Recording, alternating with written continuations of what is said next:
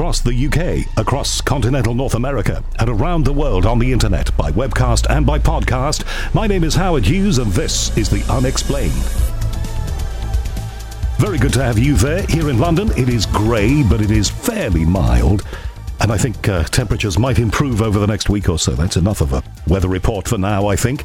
Thank you for the emails that keep coming in. I see them all and note them all. If you have a guest suggestion or something to say, go to my website, theunexplained.tv, follow the link there, and you can send me an email in that way. And if your email specifically requires a reply or response, then please put in your email in the subject line reply required and then I will understand that that is what you need and get round to it. Uh, very busy on the email front lately. Thank you very much. It's nice to hear always from new listeners. Well, wherever in the world you might be. This edition of The Unexplained, three guests from my TV show talking about three hot topics, certainly two hot topics, and something that never fails to be a hot topic that is science and understanding it. Guest number one. Um, from the debrief, Christopher Plain, great friend of this show, we had him back on on Sunday last, February the 5th, to explain what we knew at that point about the Chinese balloon shot down over US airspace, the surveillance balloon as it appears now to be, uh, the wreckage now being examined, of course. It was a huge story for about seven or ten days uh, around the world. Continues to be so, of course, with the shooting down of something else, as I record these words. Now, we may well get more information on that by the time that you hear this. But I thought Christopher's take on it anyway is very interesting, even though it is uh, the situation as it stood last uh, Sunday, the 5th of February. So, Christopher Plain from the debrief, giving us his time and expertise, number one. Number two, giving his time and considerable expertise. Seth Shostak from SETI, talking about the discovery that signals from space can be decoded with AI, and a bunch of people who are doing that, and what that might mean for the future of trying to find that signal that may well be from somewhere that's inhabited. So we'll talk about that. Number three, Marcus Chown, British science writer and science broadcaster and author. Um, great man. Just a few comments from him around his new book, which is a book basically dealing with all of those ballpark questions that all of us who are not scientific like to ask, like what is gravity? What's a black hole? What's a quantum computer? Those sorts of things. So I'm just going to get a few words from uh, from his long conversation on last Sunday's show. And you can hear that. And of course, you can check out the book too. It's Marcus Chown, C H O W N. And the book literally, I think, has come out in the last 10 days or so. So, three things on this edition of The Unexplained. Let's get to number one. From the TV show, Christopher Plain, head writer at The Debrief, talking about what the Americans shot down over their territory, the balloon. There was a lot of faffing, as we say here in the United Kingdom. Faffing means kind of, uh, if you're in another country watching this now, uh, faffing means kind of uh, deliberating, you know, uh, being dithery about the thing. Uh, and finally, they've done it anyway. The president gave the order, and this thing has been shot down. Now, we have to say a few things about it. From the reports, this thing is bigger than a bus. In fact, it's the size of a couple of buses. What was it doing there? And what about the reports of a second one? I saw a report out of Canada that there might have been one there, but there was certainly one that was reported in South America, Central America. Um, so this is a strange story. Okay? Uh, BBC put it this way The US has shot down a giant Chinese balloon that it says has been spying on key military sites across America. Uh, the Department of Defense confirmed its fighter jets brought down the balloon over US territorial waters. China's foreign ministry later expressed strong dissatisfaction and protest against the US's use of force to attack civilian unmanned aircraft. Well, aircraft in its broader sense, I think you'll find. So the thing's been brought down. Um, bits of it are in the sea. They are at some depth, we understand, and moves around to you know retrieve those and then try and find out what's in them. Was it spy equipment? Was it a weather balloon, as the Chinese claimed? What was this all about? This is a bizarre story. Christopher Plain, head writer for The Debrief, I knew he would be all over this. He's online to us now. And uh, Christopher, thank you very much for doing this with us again. Howard, happy to be on anytime you need me. I, listen, I don't know about you, but there are a few things to me and my sensibilities that don't add up about this story? Am I just a suspicious old geezer, as we say here in the United Kingdom, or are there facets of this story that are weird? There are at least three or four that are very weird. Uh, figuring out the origin, figuring out the nature of it, the fact that maybe it was maneuvering, which balloons usually don't do. So there's a bunch of things about this story that are really odd. Right. And one of the things that unless I have missed a lot of the coverage in America that has asked this question, um, I don't think anybody has asked. Maybe you did for the piece that you've written for the debrief, and here's a photograph of that uh, said uh, very peculiar item. And again, it would be nice to see it closer up, but that's the one that we've got in most of the media. If this was a weather balloon and a weather monitoring device that had simply drifted off course, would the scientists in terms of international scientific protocol, not have got on the phone or whatever method of communication that they use, communicated with scientists in America and said, Look, chaps, uh, one of our balloons is missing. We think it's coming your way. Nothing to worry about, and we'll try and retrieve it if we can. Um, that didn't happen, did it? No, you know, uh, when we're dealing with China, Howard, you know, I report on a lot of advancements and Chinese probes going to the moon, things of that nature.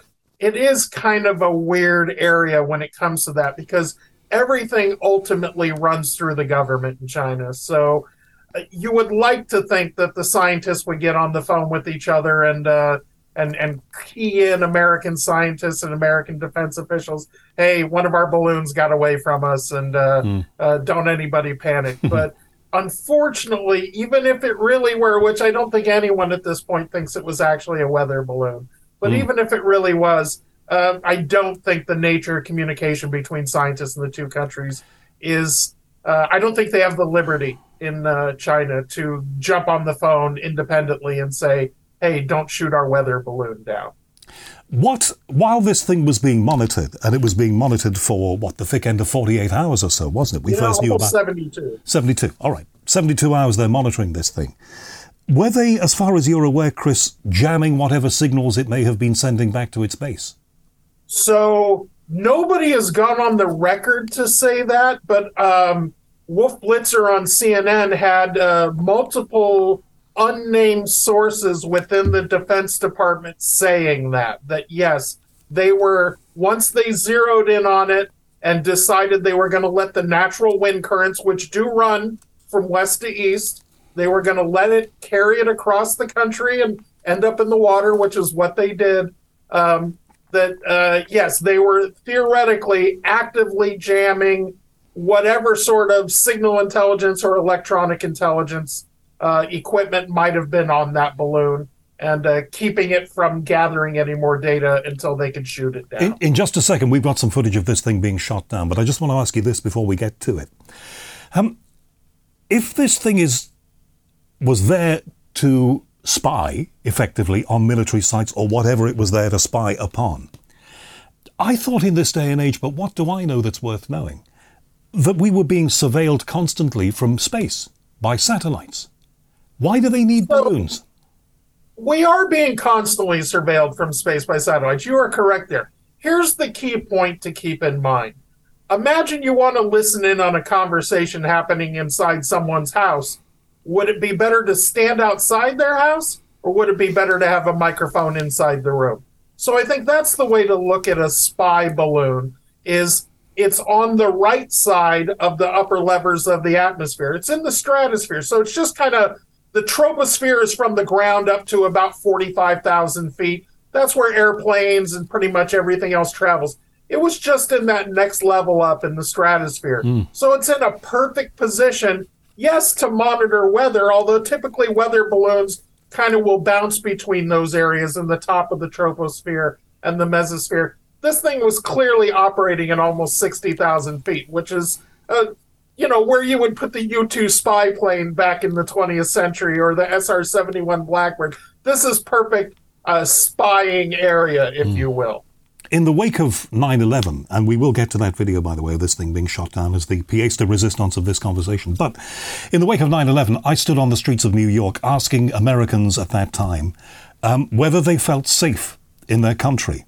And the response that they got, I think, was a little different from the response you might get here. And it was very heartwarming, I felt, who, as somebody who went through that uh, awful time, you know, with those people and had American friends who suffered there. And they said, almost unanimously, I feel safe everywhere I go. I feel our government is looking after us. Do you think the fact that this thing was able to get in, do whatever it was doing, and then they hung about before they did anything about it, would in some way dent people's feeling of security at this time? That's a mm. strange question to ask, but I think it's pertinent. I, I, do think it's a good question. I don't know as a science writer if it's right up my alley, but mm. I will tell you that I, I think the feeling is with, as you pointed out, satellites going overhead all the time, that we're pretty much being watched. Now, if they retrieve, you know, the FBI is digging this thing out of the ocean and they're expecting to take a few days to do it because they're treating it like a like a crime scene is the best way to put it. They're they they see where the debris is, they've zeroed in on it, but they're going to so if they dig it up and they found some sort of nuclear agent or some sort of biological agent or something, yeah, the idea that that could just be floated over the ocean and dropped on Americans, I think would definitely have to impact that feeling of security. So um, somebody needs to do some explaining pretty quick. Let's, while we've got time to do it, run the video uh, of this thing being shot down with the sound that went along with it, Chris. One, last one, COI one. copy, flash. That is a kill. The balloon is completely destroyed. Completely destroyed you talked a second ago about what's going to be done with the bits of this they may find. Um, that's going to be fascinating, is it? What are they going to be looking for first? So, first of all, just the instrumentation. So, if it's a weather balloon, it will have the type of instruments that measure weather, right? Barometers and thermometers and uh, air pressure gauges and things like that. If it's a spy balloon, it's going to have the type of equipment on it that measures electronic intelligence and signal intelligence and radio waves and that sort of stuff. So even if it's shattered, I mean, it's going to hit the ocean, you know, somewhere between 150 and 500, 3, 4, 500 miles an hour, depending on the on the shape of it and the nature of it. Um, so it's going to be shattered. But even if you shatter uh, a barometer and you dig up all the pieces, you'll be able to put it back together and say this was a weather device. So I think that's the biggest piece of information we'll get I did allude, Howard, to the fact that Scientific American put out a report yesterday uh, in the states that uh, there was observations of this thing maneuvering, and that when you look at the pictures, this is a pretty typical balloon design with a balloon and then an instrumentation package hanging under it. It's not a a dirigible. It's not a blimp-shaped balloon or a balloons a, float. they don't maneuver. you know, something that should be able to maneuver. Mm. So I think they will also look to see is there something unique going on with its ability to maneuver. Do you think America's got, if it is a surveillance device that can maneuver, and we're told this thing is bigger than a bus, it's huge? Has yes. America got stuff like this? Is America doing this as well?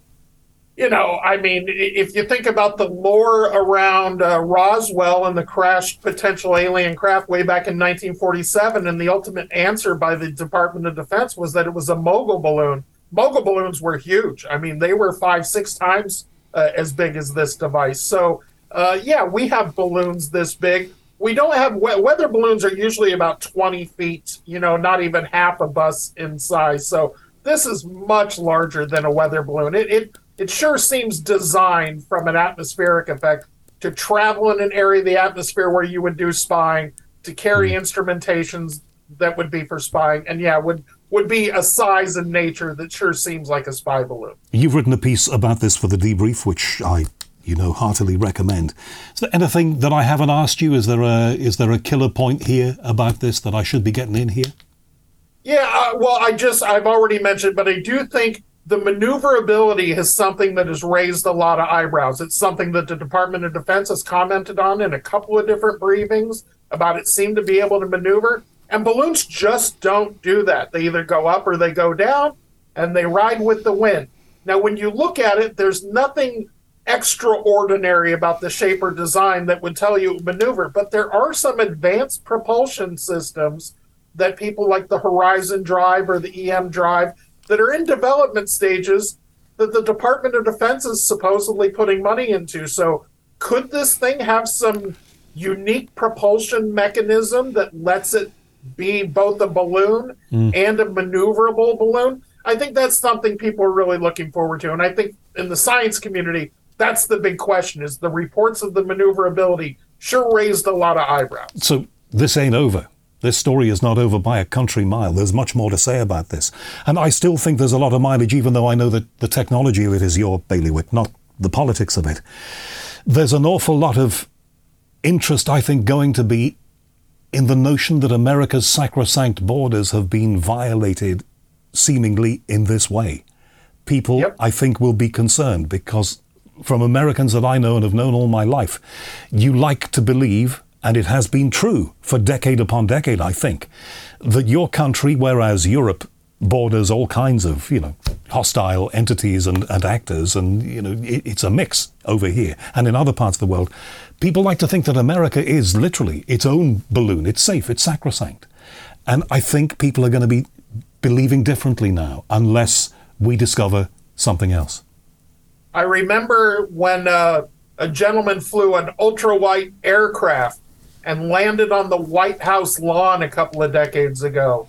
And we were all dumbfounded because as Americans, we felt like you couldn't even get that close to flying over the White House without getting shot down. So I think the reality of security versus the illusion is something. One other technological thing I'll point out, Howard, is a lot of people have emailed me or messaged me and asked me, why didn't we just grab it? Why did we have to shoot this thing down and let it smash into the ocean and shatter into pieces? And that would be just based on how high it was. Mm. It's an area of the atmosphere you couldn't really send a proper helicopter drones up there because we do have anti drone technology that has big nets that are used to capture other drones right out of the sky. So we do have that type of technology, the DoD does.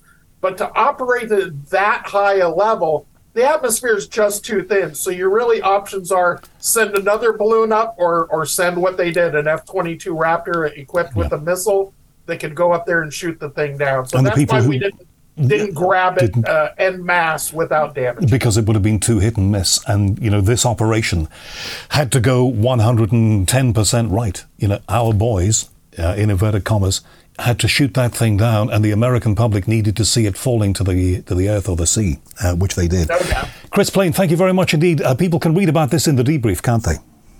Yep. Uh, we're gonna we have an updated article coming out with a lot of the information we're hearing about the maneuverability and the science aspects of it. And uh, yeah, that's at the debrief.org. And I'm sure as the weeks go by, we will hear more information about this and, of course, the other developing story connected with it, it seems. Uh, and, of course, as I record these words, I don't have the full picture on that. That will develop too. So, my thanks to Christopher Plain. Seth Shostak from SETI, old friend of the show now, talking about the use of AI to decode signals coming in from space. TheConversation.com and other portals reported this. An international team of researchers looking for signs of intelligent life in space have used AI, artificial intelligence, to reveal eight promising radio signals in data collected at a US observatory. The results of their research, published in Nature Astronomy, are remarkable. The team hasn't yet carried out an exhaustive analysis. The paper suggests the signals have many of the characteristics we would expect if they were artificially generated. Really? Why hasn't this been more talked about by our media? We're going to put that wrong right now uh, with Seth Shostak, uh, old friend of this show, good friend of mine, senior astronomy at the SETI Institute. The search for extraterrestrial intelligence. I think I got away with that. Uh, Seth, how are you? I'm just fine, Howard. Seth, are you as excited as whoever wrote this in theconversation.com seems to be? Well, I, you know what? Uh, You're going to knock it down now, aren't you? After after seeing claims that we, we got some signals here that might be it, after seeing that for three decades and more, uh, you get a little bit, mm, I wouldn't say skeptical, but you do, you know, restrain your enthusiasm, put it that way. Well, yes, you have to curb your enthusiasm because quite often we can get overexcited and then we're only in for a letdown. However, this is different, isn't it? This is using artificial intelligence to perhaps do what people can't do. Is that so? That is so. Uh, artificial intelligence, really, it's machine learning that we use, is a new technique for digging signals out of the radio noise that our, our big antennas pick up. And this has been talked about for a while. It's finally getting implemented, which is to say, we're going to actually start using it. Now, you might think, okay, well, that's an interesting technical discussion, or maybe not even so interesting. But what does it mean to me, the car buyer? I mean, if you could find signals that are, say, only half as strong as the kind we can find now coming from the cosmos, that means you know you're you're examining eight times the volume of space as you were previously. So, look, you're on a South Sea island looking for buried treasure if all you can find are chests of gold that, that have, I don't know, aluminum uh, uh, fittings and hinges and so forth, and now suddenly you can find any kind of hinges, that might increase your chances of digging up something valuable. Okay, uh, so where does this leave us? Um, apparently, the person who was behind this, the mastermind of this, is is a graduate student. Do you know anything about the originators yeah, I this? think it's probably Peter Ma. Mm. I'm not sure. Mm. But yeah, well, um, anybody in science knows that it's the graduate students who do all the work, uh, whereas the faculty gets all the pay, that kind of thing. But in fact, yes, it's a graduate student because, you know, uh, taking courses in artificial intelligence and more specifically machine learning, you know, you really couldn't do that 20 years ago. So that's that's a new technique that just sort of allows you to find things that you hadn't anticipated. Because if you look at what SETI's uh, really doing when it collects all these data, how does it decide if there's really a signal from ET in those data? Well, it looks for a specific type of signal, a signal that's called narrowband. It's a you know one spot on the radio dial, just as this broadcast would be at one spot on the radio dial. It looks for things that are narrow band. Well, that's just a convenience. That's only because it's the only kind of thing we can look for. But if you put machine learning on the case, um, you can find a wider range of possible signals. I mean, that's one thing that you told me in one of our very first conversations. I think probably 20 years ago, maybe, maybe more. Uh, that you can't be looking everywhere all the time. You can be looking in the most likely places. So if you've got a computer doing it for you, then you can look in more places.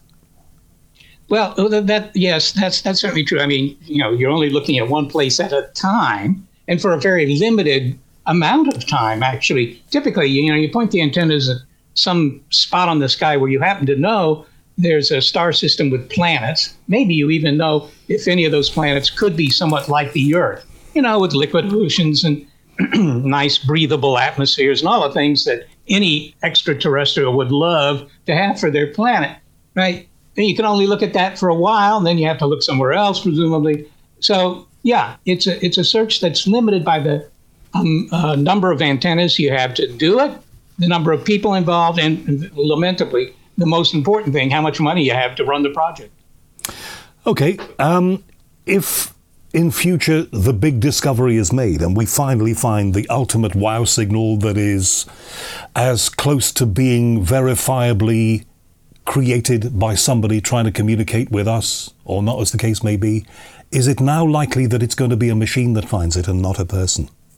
Well, I think that's been the case for a long time, Howard, actually, because this isn't the first application of computers to the problem, right? In the movies, the way SETI's done is somebody puts on a set of earphones like these, right? Oh. Maybe, maybe like yours, I don't know, like somebody's, right? And they're just sort of listening, tuning the dial, hoping to hear something that sounds like an alien signal. But it hasn't been done that way for a very long time something like 60 or 70 years, what happens is that the computers are already looking through the signal space because honestly, you, you wouldn't have enough ear, uh, earphones to monitor all the channels that are being monitored. Well, no, that, that, exactly that. And, you know, we've had a question sent in. It may well be from Mark, my producer. I'm not sure who it's from. But how many frequencies, I think we have talked about this before, can you monitor at any one time?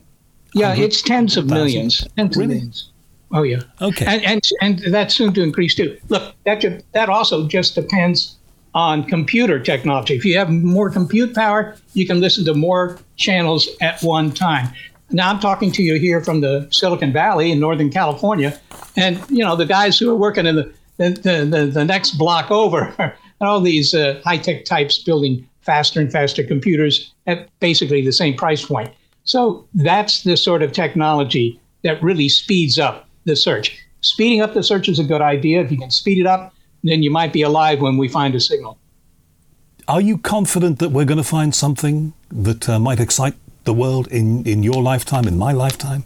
Well, well, I'm trying to be careful about what I eat and when I cross the street, Howard. So I'm hoping to be be alive when we find this signal. And uh, somewhat infam- famous, infamously, uh, many years ago, I was giving a talk in Europe, but I bet everybody in the audience a, a cup of Starbucks that we would find ET within two, do- uh, two dozen years. You did. Now that's been about uh, you know 17 or 18 years ago now, so I'm beginning to get a little worried. That I'm going to have to buy a lot of coffee, but in fact, I do think that not only is the, the experiment a good experiment, mm-hmm. but also that it has a good chance of succeeding within our lifetimes. Mm. And it's probably a flexible deadline anyway. You know, in the words of Carly Simon, it'll probably be coming around again.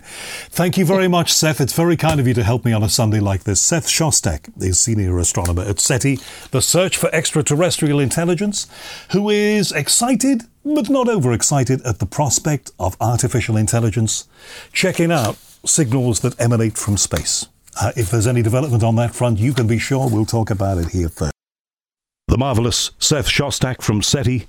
Remember listening to him on the old Art Bell shows. He never fails to interest. And now, at the end of this, just a few words from science writer and broadcaster Marcus Chown. He's got a new book out about the questions that we commonly ask, those of us who are not scientists and don't understand as much as we should, about basic science things like what is gravity, what's electricity, and those sorts of things. So it's just nice to hear from Marcus Chown. The whole interview uh, was on the TV show. I'm not going to give you that here, uh, I'm going to give you a portion of it. So here's Marcus Chown. Uh, he's an award winning writer and broadcaster, formerly a radio astronomer at the California Institute of Technology in Pasadena, Royal Literary Fund Fellow at Brunel University, and his books include Deep Breath, The Ascent of Gravity, which was the Sunday Times Science Book of the Year, The Magicians, Infinity in the Palm of Your Hand, What a Wonderful World, Quantum Theory Cannot Hurt You, uh, Felicity Frobisher, and the three headed Aldebaran Dust Devil. And that's not all of them. Aldebaran? Aldebaran. Dust Devil, I think is the way to pronounce that. He's got a new book out, though, that I think has been waiting to be done for yonks. Um, do people still say yonks, Mark? Do people still say yonks? They do. It's been waiting. I don't know. My sister taught me that one, and you know, it goes back. It goes back like most things with me to the seventies. Um, but this book has been waiting to be done for yonks. It is called "The One Thing You Need to Know," and essentially, it's for those of us who go into situations when we need to be able to discourse about something like black holes or gravity or electricity. And you think to yourself, especially if you don't have a scientific background, and I don't, I was you know, crap at science at school, to be quite frank with you.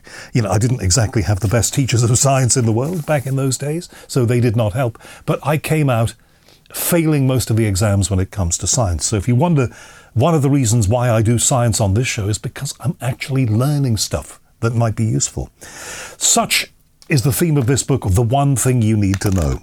Marcus Chown is online to us now. Marcus, how are you keeping? I'm very well, thank you. How are you? Very good, Marcus. It's nice to see you again. Um, everything's about AI these days, isn't it, Marcus, though? AI? Yeah, AI. I'm a bit worried that, that you know even authors will be made redundant by artificial intelligence. Well, I think so. I read a, a newspaper report just a week or ten days ago uh, that kids are getting chatbot GPT to do their homework. Some workers are getting their work done by chatbot GPT. You know, I don't think people realize, and this is not what we were going to talk about tonight, but it's interesting to reflect on. I don't think ordinary people realize the pace at which this is going. No, I don't, I don't think they do. Um, and it could completely transform the world. Um, we never expected this because AI, uh, there was a lot of hype about AI about 20 years ago when it was thought we could have expert systems that could, you know, um, replicate a doctor. Uh, but then that proved to be a dead end. But now, you know, this tremendous amount of data that's available that can be crunched allows a, a, different type of intelligence, not our kind of intelligence, but an you know an intelligence that can mine data and and behave or, or, certainly see connections and things in the world that we don't see. So, you know, I could, I mean, mathematicians are already using AI to supplement their search for new theorems, you know. So, yeah, I think it, it's, it's, who knows? I mean, it could be worrying, really. Do you think it's going to make us lazy? Uh, I don't think so. I think that it'll, it'll, it'll be it'll supplement us. You know, we've used computers to enhance our capabilities. I mean, really, you know, we, have got a, a, brain which is like three pounds of you know jelly and water. Uh, you know, we evolved on an African plain three million years ago. You know, uh, um, but we we we found we, we enhance ourselves. You know, with with with telescopes that can see to the edge of the universe, uh, you know, microscopes that can see the the, the the, the, the, invisible world. And this is just another enhancement, I hope, of our, um, you know, our abilities. And I'm hoping that it doesn't supplant us. But of course, there's always the chance that we will be supplanted. And, and one, one of the reasons we may not be seeing any signs of intelligent life in the universe, maybe because it's, I don't know, machine life or something like that. I don't know. Well, I mean, that's in itself fascinating. There are those, and again, it's not a topic for us, but we do talk about this, who say that uh, some of the aliens that people describe experiencing are actually programmed robots. They're not, you know, sentient, uh, you know, uh, blood coursing through the veins creatures. They're they're robots. So that's well, certainly. I mean, I think when you think about interstellar travel, I mean, the fastest thing that we've ever created is, is you know, the Voyager space probe. It take something like 80,000 years to get to the nearest star. Uh, and, and the real deal breaker is, is we know if you accelerate very fast through through space, or you travel very fast through space, the the, the gas, the protons that are in interstellar space effectively come at you like that they're being shot at you by a particle accelerator. So biological life would be subject to tremendous, you know, radiation by, for interstellar travel, and it, and it certainly seems that we are we could be too fragile, and it might require, you know, machine or metallic life to suffer the uh, you know, depredations of interstellar flight. Well, isn't Marcus? That, that's that's that's interesting, isn't it? And we've discussed on this here before. Uh, we had a, a, guy who's a, well, he was a an astronaut and is now um, he's a, a, medic who talks about space matters and about the fragility of the human frame, the human constitution to be able to make these journeys. Um, what isn't discussed enough, I don't think, is that the likes of NASA, the European Space Agency, and others are working at the moment frantically and furiously to make sure that the techniques and the materials and the technology that they need to be able to protect us from exactly what you just talked about, you know, keeps pace with the development of spacecraft and propulsion systems. Yeah. You know, we might well, be able to go there, but it's no use being able to go there if you get radiated to the extent that it gives you cancer. Absolutely right, and that's the that is the deal breaker on traveling to Mars. You know, um, if there should be a flare on the sun and, and you were flying on a six month journey to Mars, you'd, you'd probably die. You know, I mean, the, the Apollo astronauts, you probably know, I think it was a, one of the Apollo, uh, Apollo 12, I can't remember. They just missed a solar flare by about a day, something like that. Um, and, and, so that is the, that is the real problem. That is the real problem. Um, if you take a lot of shielding with you, that's a lot of mass and and the problem is you need fuel to to uh, shift that mass, and you need fuel to shift the mass of the fuel. So yeah, that is that is a problem which isn't pointed out. We can't actually predict when there are solar flares. I mean, do you remember? I'm just I, I think I mentioned in my book the solar flare of 18. I think it's 1851. I can't remember the Carrington event which was um, the most powerful solar flare in in recorded history. And at the time, there was there was a, a, a, a, growing technology, the technology of the telegraph, and telegraph operators were electrocuted across the world because as the magnet, you know, when when we actually we generate electrical power by by changing a magnetic field through a conductor, and that induces a current. So this magnetic field was carried by this plasma, this material from the sun. Uh, when it when it cut through the wires that connected the telegraph over thousands of kilometers induced currents, and, and, and telegraph operators were were electrocuted. In fact, it was so such an amazing flare that it created aurora that you could read a newspaper by Good at Lord. the equator at midnight. So when was this again? This was in about 1851. It was called the Carrington event. There was a guy called Richard Carrington and he had an observatory in, in uh, Reigate, I think it was, in Surrey, just south of London. And he was looking at the sun, and he noticed that there was a flare on the sun, so a brightening of the sun, at the very same time that a magnetometer at Kew, so this is a, an instrument that detects the mag- mag- magnetic field, went off scale. And so he made this connection that these two events were connected. Uh, before that, people thought the sun only affected us through its heat and through its gravity. So this was the first time we realized that we would be affected by actually, you know, of an event as serious as the 18, I think 1851, 1854. I'll have to check my book. we haven't had an event as serious as that since. But it would be. I think there's a risk. You know, there's a there's a risk. Reg. I think. If, oh, is it my book? Look I'm, at my. I've got the, I'm, I'm just looking in the index here. Keep talking. The chapter on the sun. yes, yeah, on the, on the sun. Uh-huh. Yeah, I think oh, here it is. Carrington event, page 52 to 53. If you'll hold on for a moment, right, okay. I can find it for you. Good. You can you can test me on it now. 1859, apparently. See, I know one of the things.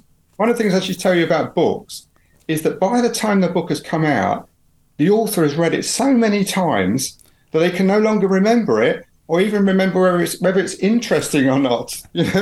I think that I, I mean, look, we're going to have to get into the contents of the book any second. Yeah, yeah, yeah. But I think when you're close to something, that's what happens. I, I actually have been reminded by listeners and other people who know I've done 720 hours of podcasts. Right? Mm. Um, I started in 2006. I was one of the first people to do podcasts. You know, I'm not expecting a medal for that, but people tell me every so often, um, we think you should have so and so on. And I'll say, that's a good idea. And then either they will come back to me or I will check and I will discover that I have talked to them. I just simply forgot. Yeah. now that could well be my advancing age, uh, mean, but it, it, it, might be something else. You get so close to your work. Sorry. The interesting thing about this book is, again, I, you, by the time it comes out, you cannot tell whether it's interesting or not. But fortunately, there was somebody who edited it who had done a physics A level and they got really excited by things and kept telling their friends at parties. So it kind of reassured me that maybe there are some things in there that are interesting. well, we're going to work our way through it. I think it's great, and I think it's written clearly so that a, a Dumbo like me, who was not good at science, can understand this. And you know, sometimes some of the things you talk about here are discussed even on this show, and I don't know as much about them as I should. So I get loads of books in for reviews and stuff, and I can only afford to keep a percentage of them and the rest go to the charity shop. However, this one I'm going to keep by me for all of those occasions when we're maybe talking about black holes or whatever it might be. Um, okay, why? I think we probably explained it anyway, but you tell me because you're the author. Why did you write the one thing you need to know? In February, only a year ago, I got invited to give a talk at a law firm in Cheltenham. It was called Wiggin. Uh, oh, I don't think we should be naming them, but anyway. They are, well, anyway, they asked me to um, give a talk about quantum computers because they were interested in would it affect their, their you know their, their firm or they need they just needed to, to, be knowledgeable on the subject and they said by the way nobody here knows anything at all about science ah. so i thought oh my god you know same what, here Yes, exactly. So I thought, well, what's the one thing I need to tell them about quantum computers from which everything else, you know, um, logically, um, you know, is a consequence. So really, that was it. And then I thought to myself afterwards, oh, well, why don't I do this for other subjects? You know, why don't I? Why don't I do? Uh, I mean, my my publisher I approached said, why don't you do it for twenty one topics? So I do topics like quantum theory, quantum computers, um, um, evolution, black holes, as you mentioned, the Big Bang, you know, these kind of things. So that was really the idea to just take, to just, you know, point out one thing and try and um, deduce everything else from that one thing. You can't do it in every single case. I've got a chapter about the brain, and obviously the brain is something, you know, the last frontier, really. We don't really understand all right. We, have got two minutes before I've got to take commercials. Um, I wasn't going to start with the brain, but I was no. fascinated that you included the brain because the brain is such a complex thing and we don't understand all there is to know about it anyway. So if somebody asked you to explain what the brain is and what it's for, what would you say? I mean, the brain is the only organ that, that, that exists to make changes in, in itself, really. That's what it does. I mean, nothing else. I mean, you know, a liver just stays a liver. Uh, you know, your heart stays your heart. but the thing that the brain does is it makes changes in itself, and absolutely everything that you you do, every, every our conversation now, the people are listening to our conversation, the the connections between the neurons, which are like the atoms of the brain, are changing the strength of the connections because of the words that you're actually hearing. You might think they're boring, you might think they're interesting. I don't know, but basically, I've made a physical change in your brain uh, and, and everything. You know, I mean, I, I, can. I'm looking around it in my. I'm in my kitchen here. You know, I'm looking at the clock. The fact that it's twenty past eleven is just registered, and and and, and that has made a change Isn't in my brain. That interesting. So the the other organs that we have, of course, they do change, but it, that change is mostly aging. Yeah, that's what that and, is. And, but the brain change, is actually adapting to the circumstances around it. I think we have something like 100 billion uh, neurons, and which, which uh, by coincidence is equivalent to the number of stars there are in our galaxy. And they can make something like 10,000 connections with other neurons. So that means something like, I mean, one followed by 14 zero possible connections. And all those connections can change their strength depending on what you're learning. And, and, and uh, what we learn, uh, our memory, all that is, is stored in the strength of these connections. If anybody asked me ever to explain what is electricity, yeah. I couldn't tell them. And in the book, you are brave enough to tackle that.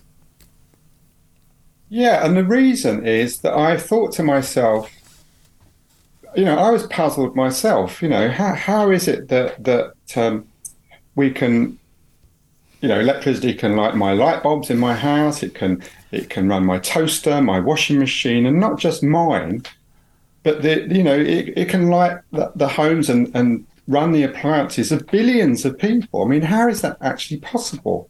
And I began to, when I thought about it, I realized it's down to the phenomenal strength of the electric force. Okay, so so you probably think that the gravitational force, gravity is strong. I mean, if you try and jump, you know, a meter in the air, it, it pulls you back down again, doesn't it? You know, so you know, if you fall from, I don't know, from a, a ladder, you can break your leg. You know, I mean, gravity you think is strong.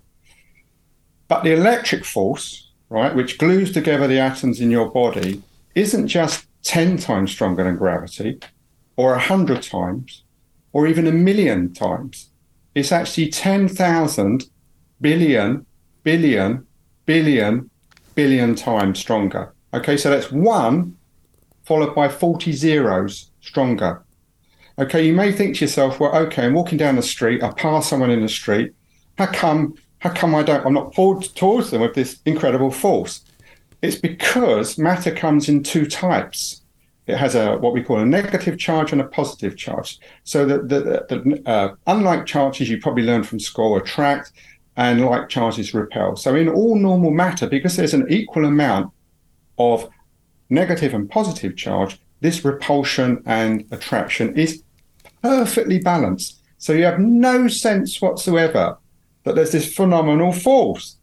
But if you were to actually create a charge imbalance, you could unleash it. So I, I was thinking about this and I thought, say you had a mosquito.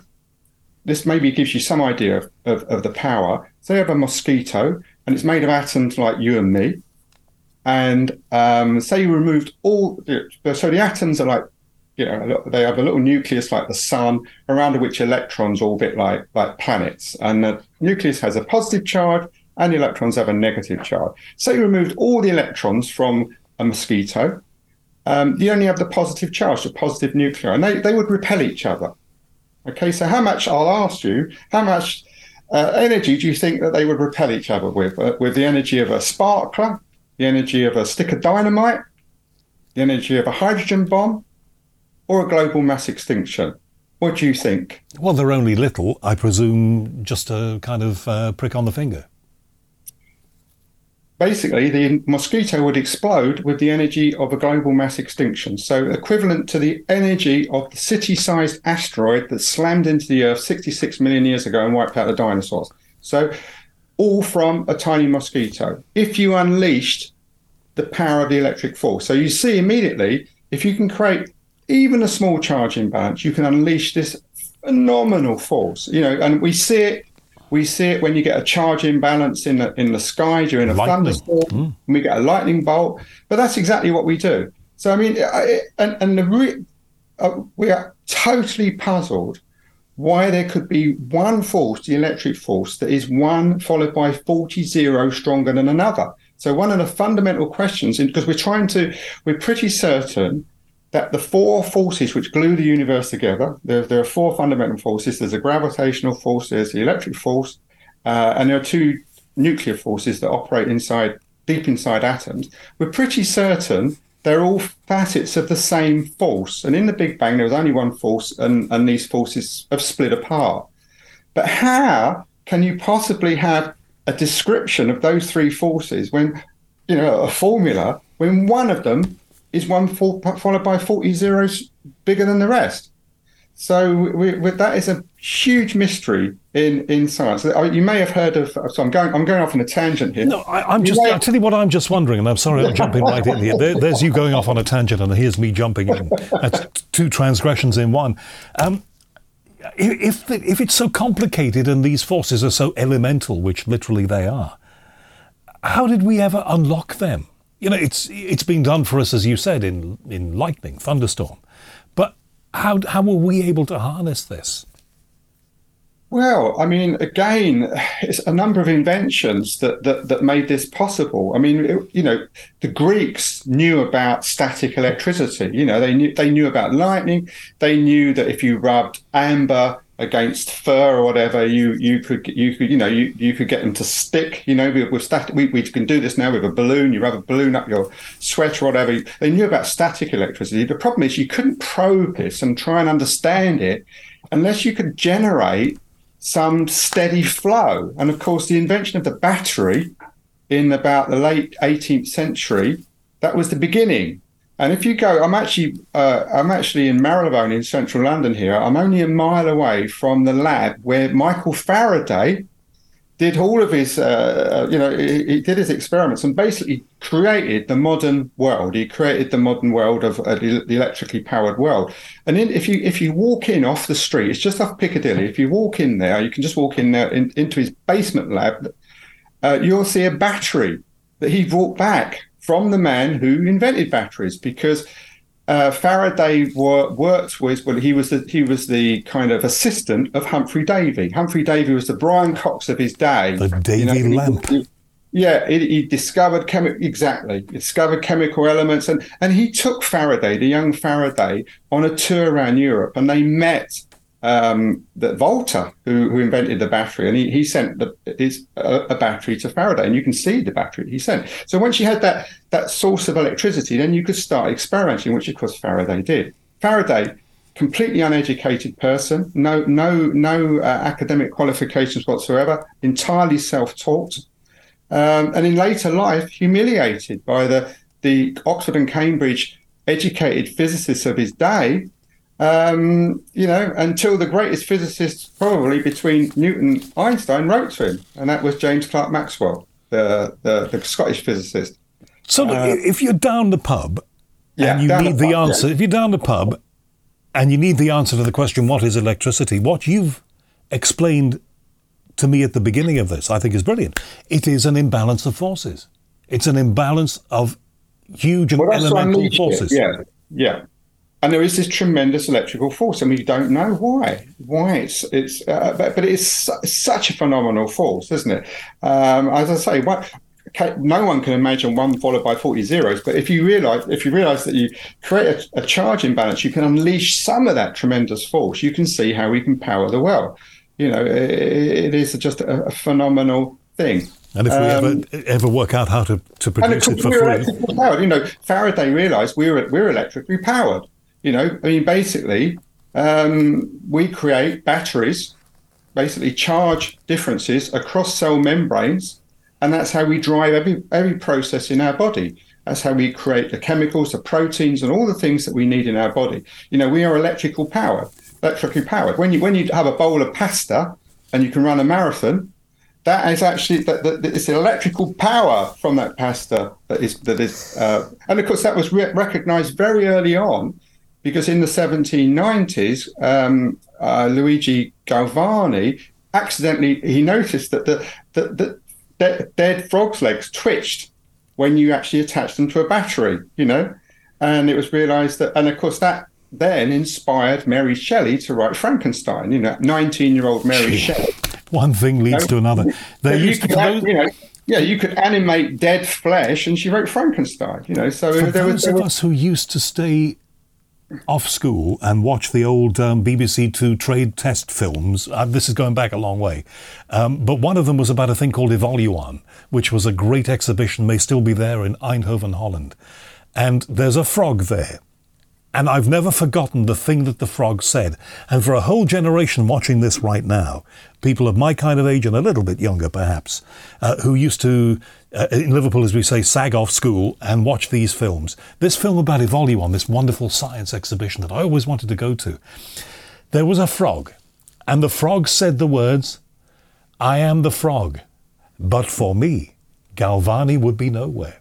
And you've just brought that to life for me. Thank you very much indeed. great. Now, here's one for you from the book. Got one from the book for you. What is a, if you have to describe to somebody in the pub what is a black hole, where do you begin?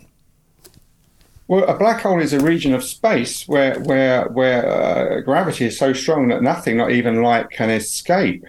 Um, and um, if, if the only real description of a black hole came from Einstein's theory of gravity in 1915, where he realized, unlike Newton, Newton thought there was a, actually a force of gravity between the sun and the earth. You know, like a piece of piece of elastic that connects the sun and the earth and keeps the earth going around the sun. Uh, and and uh, Einstein realized that was wrong. You know, he realized that there is no force of gravity.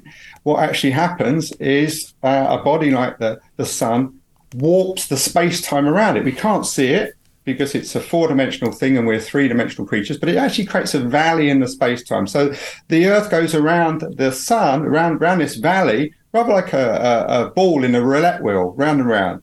Uh, and in 1916, a man um, who'd volunteered to fight for the German army in the First World War. His name was Karl Schwarzschild. He got a copy of Einstein's paper, which he Einstein was actually presenting his theory in November 1915 in four lectures in four weeks, and um, Schwarzschild got a copy. I think he actually may have attended one of the lectures on his leave from the front. He was actually on the German front in Belgium uh, and he realized, well, first of all, he found a solution to Einstein's theory, right? So Einstein had replaced Newton's one formula, which described gravity, with 10. So this made the theory incredibly difficult to deal with. What you needed to do is you needed to find how space was warped by a particular mass. But this Einstein thought it was impossible.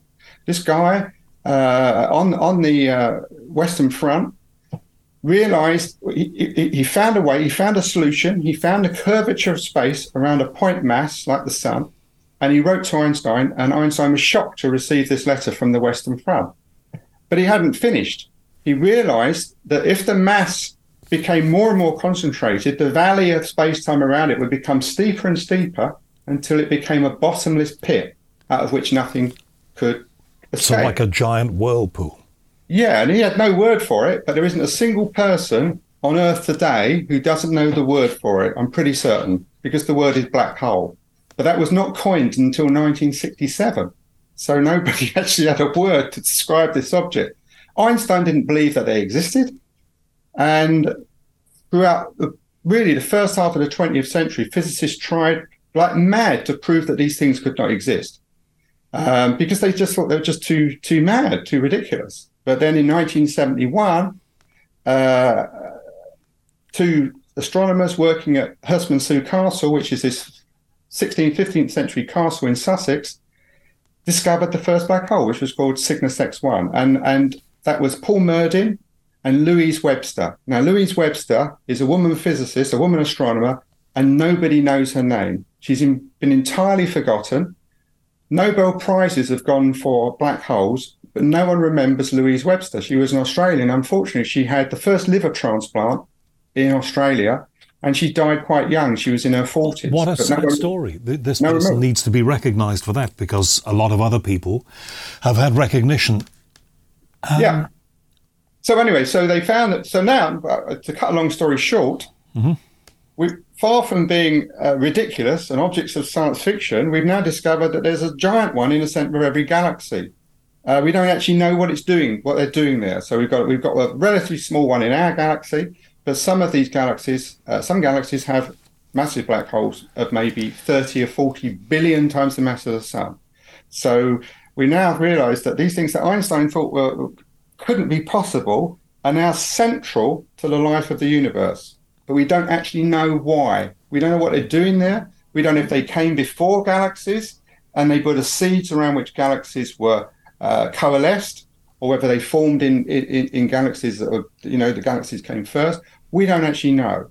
And there's this weird connection between these supermassive black holes and their parent galaxies. Now, when I tell you that a black hole, the super, even a supermassive black hole, compared to its galaxy, is like a bacterium compared to London. Now, you wouldn't expect that the street plan of London would be controlled by something as small as a bacterium. But the actual motion of the stars in a galaxy is controlled by its supermassive black hole. Isn't that an incredible thing? Marcus Chown, always a friend of the show, man with tremendous scientific knowledge, I think you will find. And before that, you heard Seth Shostak from SETI on using AI to decode signals from space. And before that, the ongoing worry about what other nations may be sending over the United States, and indeed probably my nation too to perform surveillance missions, balloons and drones and those sorts of things. How much of this is going on? I think we're going to learn much more about this very, very quickly, I would say and maybe everything that we've said here will be out of date by the time that you hear it. I don't know, but it's still interesting to hear. More great guests in the pipeline here at The Unexplained online. So until we meet again, my name is Howard Hughes. This has been The Unexplained. Please, whatever you do, stay safe, stay calm, and above all, please stay in touch. And if you have made a donation to The Unexplained uh, for the website and all the other stuff that we do, thank you very, very much for doing that. Thank you. Take care. Bye bye.